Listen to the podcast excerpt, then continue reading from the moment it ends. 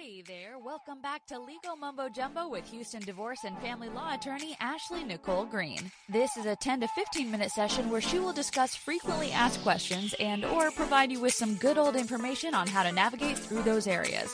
So let's get started with some legal mumbo jumbo. Hi guys, and welcome back to season 2, episode number 9 of Legal Mumbo Jumbo. My name is Ashley Nicole Green. I'm a Houston family law and divorce attorney, and I'm really excited to talk to you about today's topic. It's a new month.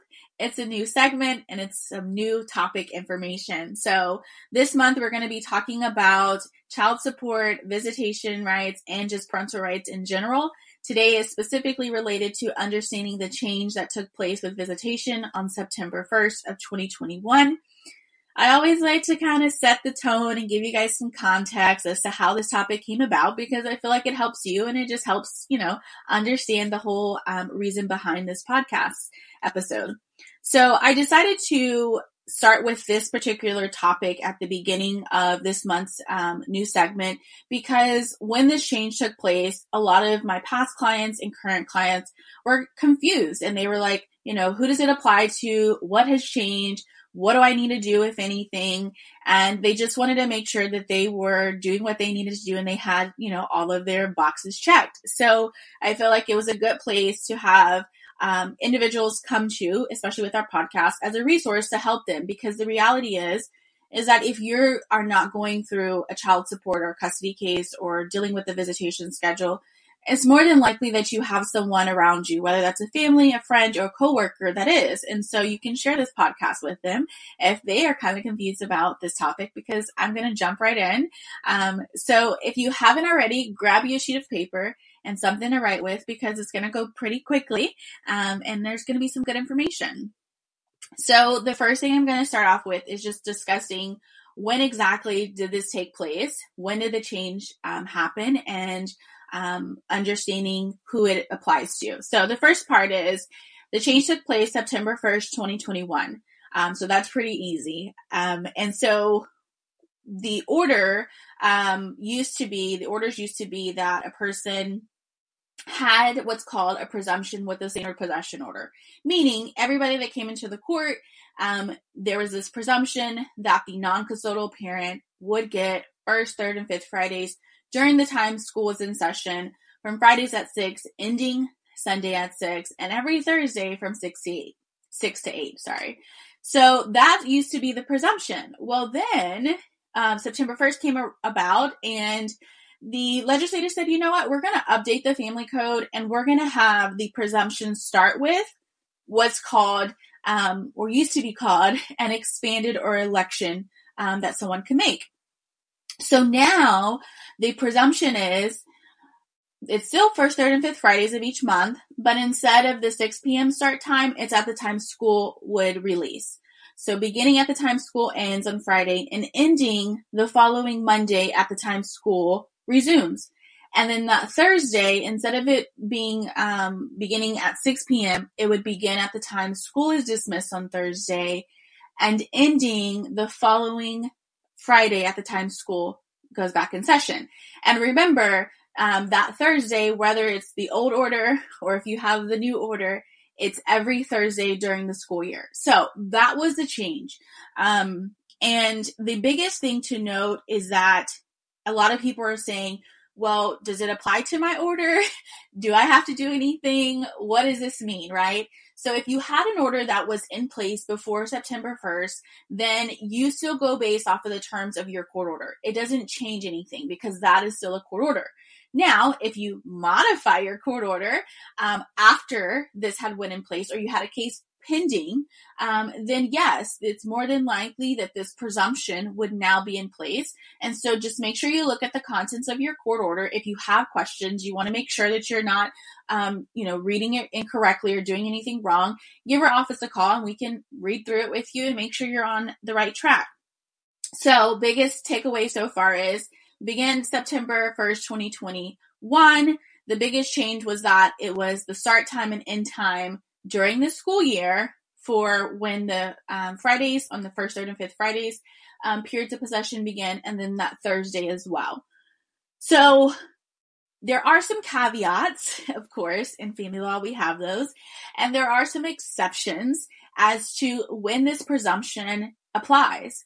So, the biggest takeaway that I tell people is that the presumption applies to parents that reside within 50 miles of each other. So, meaning, if you live within 50 miles, then you're going to get that presumption that the court, you know, has to now look at, which is the used to be called the expanded or the right to elect is now just the first, third, and fifth Fridays at the time school's out, and then ending that following Monday, and then that Thursday at the time school's out, and ending that following Friday. So that would apply. But, right, there's always a but in family law. If you are over 50 miles, then we don't automatically start with this new presumption. We start with and go back to the old presumption, which is going to be the Friday at the time school, I mean, Friday at 6 p.m. instead of school release. And then you're going to end at Sunday at 6 p.m. instead of the following Monday at the time school resumes.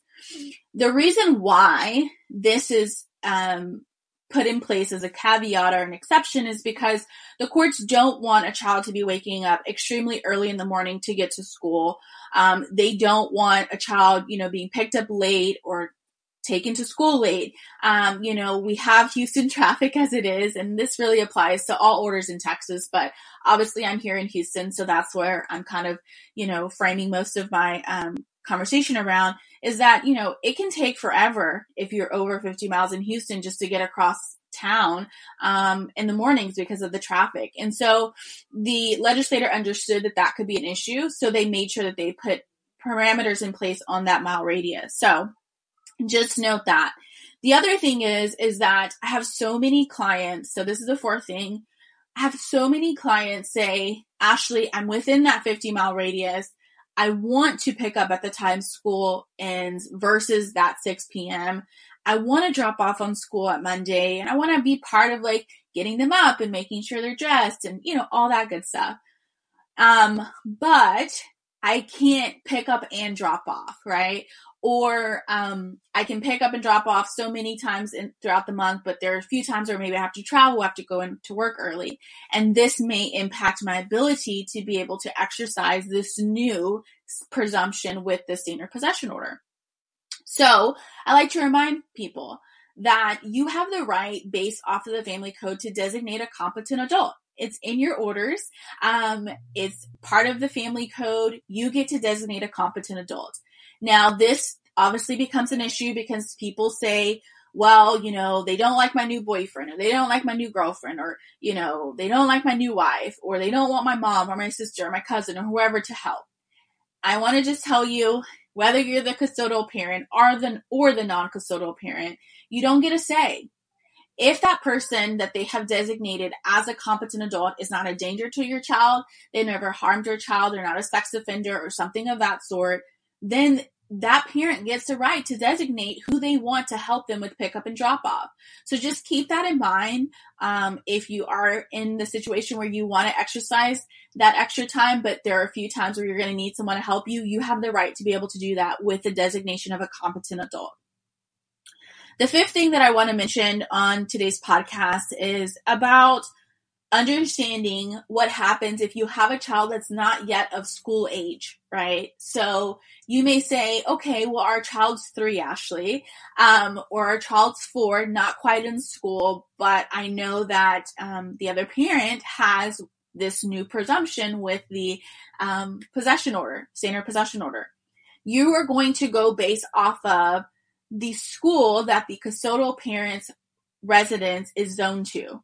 So you're going to look on the school calendar, see what time release is, see what time start um, is for school, and that's what you go by. Now, there are parents that say, you know what, my child goes to a Montessori daycare, or they go to, you know, some type of sim program or whatever in the mornings and the afternoons. And so you can allow, right, because your order says at all times mutually agree, you guys could do whatever you want. You can have pickup being at the child center and drop off at the child center as well. Um, just make sure you speak with your attorney to, if you want to add that specific provision in there, you can do that to help everybody stay on the right track. So the next thing that I want to just kind of end with is reminding everyone that this change and the update with the visitation schedule does not change the holiday schedule. So, um, you know, Christmas, Thanksgiving, spring break, summer, all of those things, Father's Day, Mother's Day, the child's birthday remain the same. There was no changes to that. Um, the other thing to note is that during the summertime, it's a different schedule from what it is during the school time. So remember the standard possession order with the change happens um, or applies to when school is in session. When school's not in session and it's summer, then that parent is still getting, the non-custodial parent is still getting the first, third, and fifth Fridays at the time of 6 p.m. and ending the following Sunday at 6 p.m. You don't get Thursdays during the summer. You do get your designated thir- 30 days if you're the non-custodial parent. Um, you get to designate what those 30 days are. If you fail to by the deadline in April, then you would get um, the July 1st to July 31st. So, with that being said, I'm hopeful that this topic is helpful to you guys. Um, if you have questions about whether or not your order, um, you know, has changed or what the terms of your orders, um, it, the terms of your order, um, please reach out to my office. I would love to chat with you. We offer a free um, case evaluation over the phone where I can chat with you, look over your order, explain it to you if you have specific questions. Um, and as always, you guys take care and bye for now.